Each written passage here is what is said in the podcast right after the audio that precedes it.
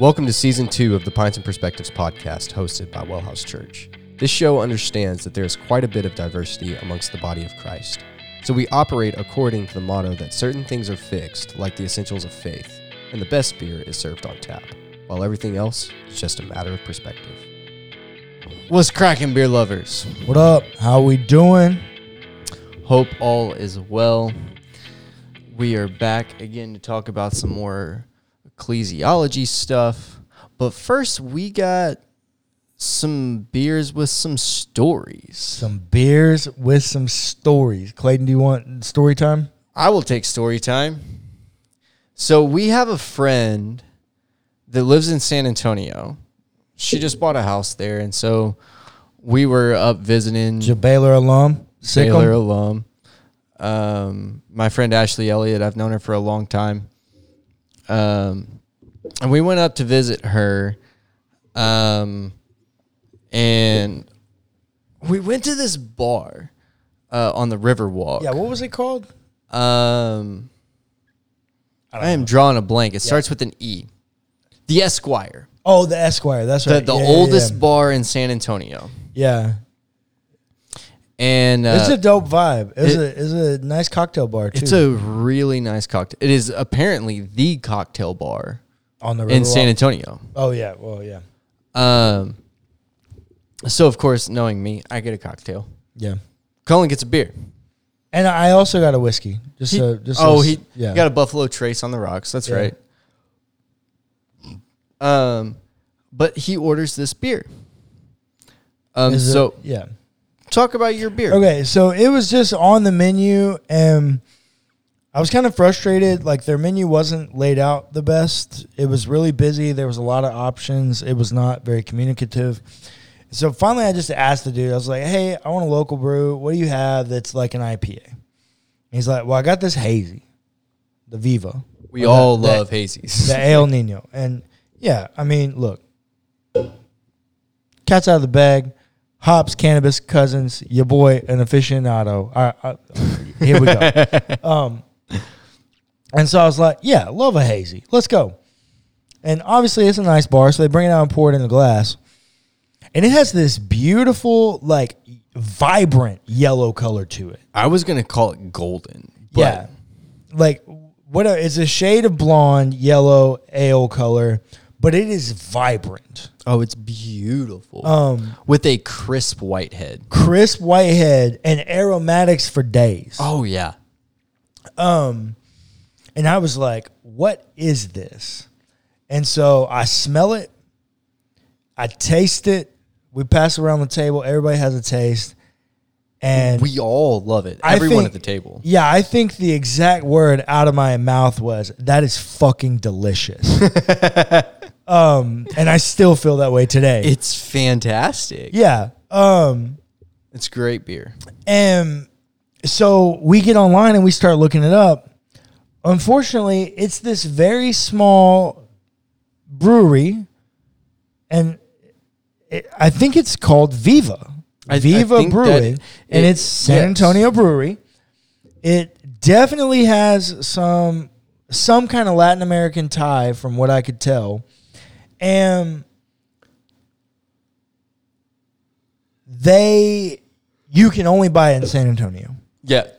Um, and it's extremely difficult to get your hands on. I had to find it in an H E B in San Antonio. Um, and I frequent lots of H E Bs that are known for their beer selections mm. all over Houston. You can only find it in H E Bs in San Antonio. In San Antonio. And bars in San Antonio. It, it's like the Family Business uh, comp- beer company. Family Business beer company just outside you, of Austin. You can only find the their beer in H E Bs in and around Austin. Yeah. Which um, Houston has some of those breweries as well. W- you We do. Yeah. Um, but that's why this is so much fun, because we cannot get this regularly. Nope. And I had to buy them in six packs yeah. because it's the only way the H E B sold them. Right. And these are the last two that we have. Yep. From Viva. So until I go back. Yeah, until we go back and get to try some other stuff. I will I will be buying more. So I have the El Nino. It's a hazy I P A. This is the one I had at the bar. It's five point eight A B, uh, uh, A B V, fifty-two, per, uh, fifty-two I B Us, and then it says one hundred percent delicious. Uh, this is the descriptor of it. Just like the weather phenomenon, our El Nino is a cool burst of refreshing tropical and citrusy flavors, the perfect balance of aroma, flavor, and bitterness to complement this unique hazy I P A. I can confidently say that is a great description of this beer. So that sounds fantastic, and it is fantastic. It's it a great fantastic. beer. It is a good description of the beer. I have the Beerbach beer. So Bear, if you don't know, is as in Bear County, which is the city in which San Antonio, or the county of the county which, in which San Antonio, Antonio is, is in. Um, and Bear is spelled B E X A R. Uh, so this is... Some be- people not from here call it Bexar County. I don't Bizarre, know why they get yeah. a Z sound, but yeah, Bexar County. Yeah, I didn't I didn't know that until recently. But yeah, yeah apparently that's a thing. Um, I have no information on the can about it other than it is twelve fluid ounces, four point eight Uh, A B V, proudly brewed in Austin, Texas. What? I just read that on the can. Proudly brewed in Austin, Texas. Oh, mine says carefully brewed for Viva in Austin, Texas. Oh, so they must be sourcing. They have to be sourcing their recipes. And that's why they're such a small operation. That may, because it also says because it, it says has established, established in, in San Antonio. Antonio. They've got to be sourcing. Something must have happened. They're a San Antonio company, but they're sourcing from a brewery in Austin. In Austin, and we just don't know which one it is. Um, ninety-nine percent of the time, it tastes delicious every time. Ninety-nine percent of the time, it tastes delicious every time. Um, and I've drank plenty of this beer at this point. I've had five out of the six pack. Um, it's a great beer. It's a great bock. Well, I'll, cheers, buddy. Cheers, man.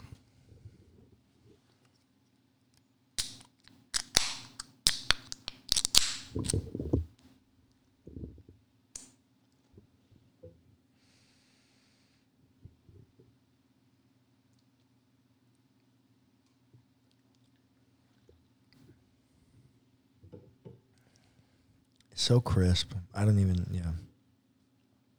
I don't even know what to say more about it. It's, it's, it's fucking delicious. I don't, I don't know what to say. It's so good. It's a great beer. It's getting an eight from me. It's like it's eight. It's like, yeah, it's at least eight one. Yet to be decided if it increases, but yeah, I feel you. I mean, it's just, it's so good. I, I don't know. If you are anywhere near San Antonio, Texas, you gotta try it. And you like I P As, even if you don't like hazies, please try to get your hands on this. It is so, so good. good. Even if you just frequent San Antonio, yeah, got, like, uh, just screw it. Try it. Yeah, eight four eight four locked in. Um, it's such a good beer. Yeah. Um, mine is hard. It is a great beer. Like, don't get me wrong. It is a great beer. But it is a bock yeah. from a Texas brewery. Kellen, what is the go-to bock? Shiner Bock. Shiner Bock. The Spotzelbock. Shiner Bock. Yep. It hard to beat. Hard to beat. Yep. They come close. Golly, that's saying something. They come most real close. Bocks, especially Texas bocks, are too sweet. Yep. It reminds me a, a lot of Ziegenbock. Like just a good German-style bock. Mm-hmm. Hell yeah. It reminds me a lot of Ziegenbock in that it is just a solid yeah, you know, German-style bock that is not too sweet. I don't think I had one of those. You you didn't. You did not. Yeah. You're right. I don't think I had one of those. No. You have Wild. not had one of these yet. Um, sorry, this is the last one, but you good. I mean, we'll we'll find our way back to San Antonio for something someday. I'm sure, but uh, it's a great bock. Yep. Are you gonna score it? Oh, it's so hard, man. You don't I, have to, I guess. seven five Okay. Just like out of all the boxes. What would you rate Shiner? The Spotzelbock. eight five maybe. Like, I Dang. don't know. Yeah. It, it really, I mean, it's just so good. It's so good. It's always so good. Like just, and there's an emotional connection to that beer. You know, how is there not?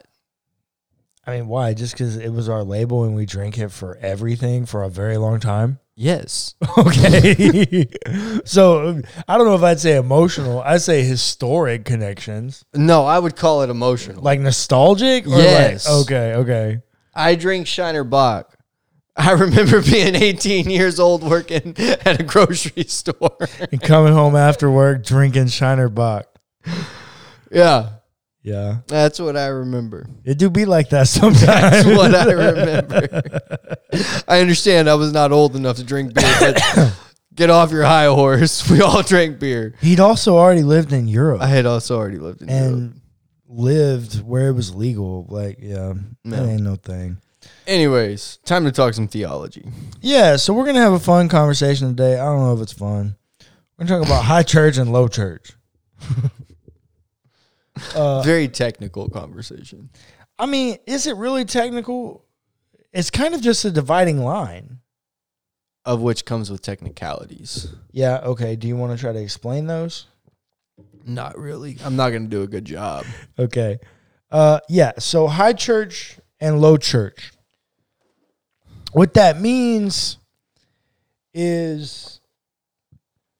Excuse me.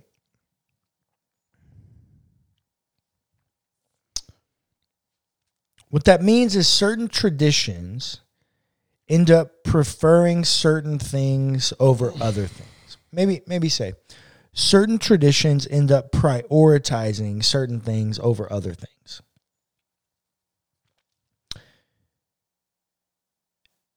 And the way in which they prioritize those has come to be known as high church and low church. High church are the people that robe up, sit in pews, have a strict liturgy, and are sacramental. Clayton, yes. What does it mean to be sacramental? Um, it means to put very high value on the sacraments, I guess. Like, mm-hmm. I, I don't know another way to word that other than, like, these are the people that typically take communion every Sunday, mm-hmm. take baptism real serious. Mm-hmm. Um, marriage, also a real big thing. Ordination? Ordination, another big thing. Um, the Catholic Church has seven sacraments. I can't remember them all. Let's see if um, they're baptism, uh, we've, we've named a bunch of them. Baptism, marriage, The the Eucharist the oh here we go here we go they do in time. This is what Ben and Randy say. In time, Catholics restricted the number to seven sacraments, which were delivered through the ministry of the church. Important rites of passage are marked by sacraments: birth or baptism, adulthood, which is confirmation, marriage, celibacy, or a gift supporting ordination, um, death, which is unction, mm-hmm. and then Eucharist and confession or penance. Yeah. So those are the sacraments. And high church ends up being anything that looks like the Catholic Church. Yeah, kind of. So high church traditions end up being things like Anglicans, Episcopalians, um, Presbyterians. There are even lots of Baptists that are high church. If you're Methodists are kind of Methodists are definitely high church. Well, some Methodists, some Lutherans also. No, all Lutherans or all Lutherans would be high church. church. Yeah, because yeah, they definitely have a sacramental view. Yeah. Um. And so what does that actually end up meaning? Well, what it means is one's more formal and one's not. Yeah, kind of. Is basically what that means. There's lots of reasons for why they get there. One of the things, and maybe the defining thing that gets you there, because everybody wants to make a distinction. It's like sacraments and liturgy. Those are the two things that differentiate high church and low church. It's like, well, that's not really true because everybody has liturgy. Mm-hmm. And everybody has a very strict liturgy. Mm-hmm. Try to go to a Baptist church and take out that special music. Golly. Try to take the, the hymnals out the back of the pew and see what happens. Yeah, I mean, well, that's, I mean, that's, I guess that's kind of a part of liturgy, but yeah. No, it is. Yeah. It's it's having it's, the, the it's missal in front of... What you do and how you do it. Yeah. yeah. For yeah. for Catholics, it would be having the missal in the front of the pew. Right. It's the same thing. Try to put a screen up and a projector. like, Or try to take it down. Try to change the preferred translation of the Pew Bible. Ooh. Everybody got liturgy. No. The difference is low church people just don't call it that. They call it order of service. That's literally the only difference. Everybody got liturgy, though. Everybody got Everybody liturgy. Got a way they do it. Everybody does one song. You know, ooh, even low church people, ooh. It's one song, greet your neighbor, three worship songs, preach for forty-five minutes with I'm, the closing I'm, song. I'm going to pick on low church for a minute, which we are also low church, just F Y I. Yeah, well. I mean, okay. Technically. In our orthopraxy, in the yes. way in which we function, we are low church. Yes. In our orthodoxy, in our beliefs, we are far from low church. Yes, agreed. So everybody wants to make this distinction between liturgy and sacrament. But everybody has a liturgy. Mm. And so what really ends up happening is the sacraments end up being the thing that dictate dictates high church versus low church. Yes.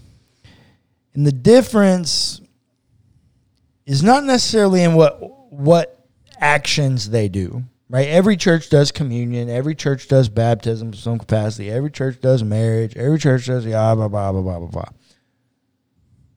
What ends up differentiating them is that high church traditions call them sacraments. Low church traditions call them ordinances. The best way in which I know how to explain to you the difference... Let me, well, let me explain the academic way.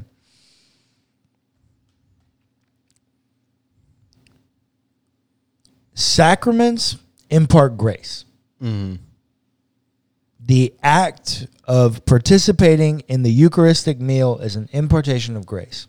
Being baptized has a part to play in your salvation. Mm-hmm. Some people would say the largest part in your salvation. Yeah. That's a sacrament. The other people, the low church people, would call them ordinances or memorials. Mm. Do this in remembrance of me, if you've ever been to a Baptist church that has a communion table. That's a memorial. And I, I use that language because it's the best way to understand the difference. Mm-hmm. Let's use the Eucharist as the example. Go ahead. Clayton, what's the difference between a funeral service and a memorial service for someone who's died? The presence of a body. The presence of the body. What makes and what doesn't? Mm. What makes what? Yeah, what makes... Yeah, so how does the presence of the body impact? What, which one's so which? Funeral is presence of the body. Memorial is not. There you go. That's the difference in the sacrament. In the Eucharist, the the bread is the body. The body is pre- the body of Jesus is present in the bread. Mm-hmm. In a memorial, it's not present. It's just a memorial. That's the main difference. It's really not that hard. And if I can be honest, it's kind of a stupid argument. It is kind of a stupid argument. I mean, does it matter? Because nobody's saying you can't do it. Nobody's saying you shouldn't do it. People are doing it a little different, right? Some people use wine. Some people use unleavened bread. Some people use leavened bread. Some people dunk. Some people pour over. Some people do infant baptism. Yeah. But, like, it's really a stupid argument. Some people pour sand in glass for their, like, oh, union for the for the metaphor. Union. Some people do the unity candle. Some people, we did a unity cross with my ex-wife. There's all different kinds of things. Yeah. The three strands of a rope. I've seen that before. But all of this that we're naming, lots of this is like low church traditions. That sounds very liturgical. Like very high church. Well, because everybody has a liturgy. Everybody has a liturgy. That's the deal. That's what I want you to walk away with. Is like if we're talking about high church and low church, it's really not as simple as it's really not any of this. Um, but we're trying. Mm. The other main difference between high church and low church that we really need to talk about is polity. Mm. Clayton, do you know the main differences in the polity? You spend some time in the Catholic Church, and you spend a lot of time in the low white evangelical Baptist church. What's the difference, my guy?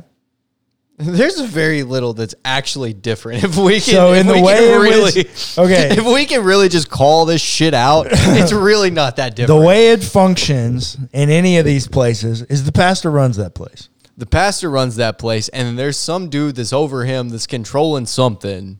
Usually, and then some kind of entity. Yeah, and then there's some kind of entity above him that's controlling that until it gets to the top.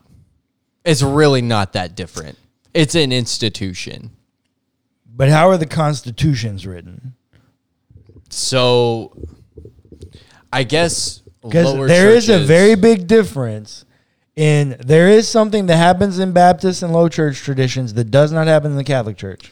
Freedom of expression, the the whole like, uh, uh, what is it? Autonomous, um, autonomous cooperation, autonomous but that, co- cooperation, but. That that would be different from the Catholic Church. Slightly. In practice, probably not. Um, no, probably not in practice. The main difference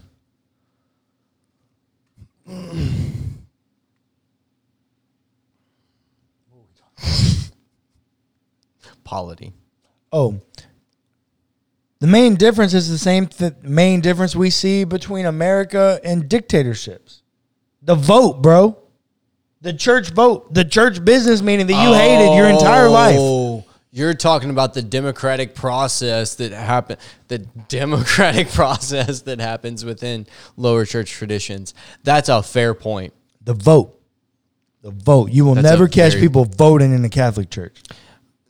No, you, I mean you see it more in like an oligarchy type thing with the cardinals, but you don't see it on an individual church level, a member, like parish level. Yeah, a parishioner who is frequent at that congregation never gets a right to vote. No. On how the church is conducted. They're just kind of told what they need to do.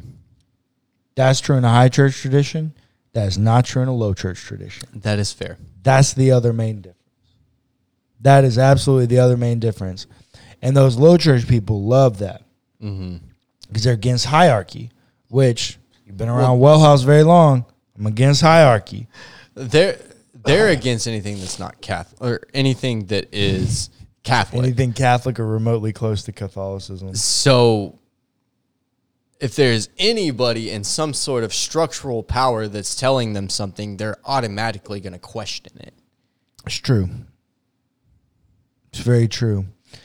So, the polity is another big piece of it that matters. I think the, you know, we talked about it a little bit um, earlier about the liturgy, but the other big thing that needs to be brought out is the way in which they think about and conduct worship. High church, yeah. It is a much more reverent experience. Yeah. It's a much more like holy and sacred experience until it's time to party. and then it's not. All bets are off then. Um, yeah. But true. Also, low church people, they're more likely to turn the worship service into a party. The worship service is much more laid back. In a Catholic service or in a high church service, the majority the majority of the time is not taken up by someone lecturing you. No. It's taken up by other interactive practices that they want you doing. Very imagery-based, a lot of it. A lot of vivid, a lot of engagement of a lot of different senses for you. Mm-hmm. In a low church tradition, the only senses that are going to be engaged are your ears and your sight. And depending on the church, even your sight. You might just be watching some old people standing up there singing. Or, you know, some middle-aged man on a screen. Yeah. Like, it, it really just depends, but largely they want you to hear and listen to what's happening. Yeah, whereas in a high church tradition, most of the time, at some point in the service, they'll have some kind of candle lighting or some kind of something. Incense, something. Correct. Something that will invoke some kind of smell. Um, you will almost always take communion. It's rare in a high church that you don't take communion. I don't I don't know of one that you don't. Even at funerals, they take communion. Yeah. Um And at most high churches, you end up on the um, kneeling, kneeling pra- in prayer, and so you get a touch element. Mm-hmm. No. Low church traditions spend all their time with music and singing and then getting preached at. High church traditions don't do that. They're a much more interactive service. You will have singing, and you will have... But see, here's the other part. They don't even call them sermons. No, they're they're homilies. They're homilies. And what's the difference between a sermon and a homily, Clayton? Do you it's even know the, the answer to this? Uh, it's not the main piece. Like that. Nope, that's not even the difference. Oh. Time. Time. Oh, okay. Literally, a homily can't be longer than fifteen minutes. Yeah. So what you do is technically a homily. That's right. That's why I say, in practice, we seem pretty low church. But in function and actual, like, premises, oh, we are absolutely high church. Because I also consider myself to be a sacramentalist. Yeah. But, hell, I believe in the variant impartations of grace. Right. Um. So... We we we also don't do communion or the Eucharist in a traditional way either. We do that by our morning breakfast that we have together. Yeah. Which is very, like, Acts two type thing. Yeah. Um, which is very different than how than, than the conversations well, that we're having hang on. right now. That's conversation for next week. Yeah, fair enough. Let's pick that conversation up next week. I'm sorry. Thanks for listening to the Pints and Perspectives podcast hosted by Wellhouse Church. Be sure to give us a rating and a review if you enjoyed the episode. It's free and it helps us immensely. Also, feel free to check out our other podcasts.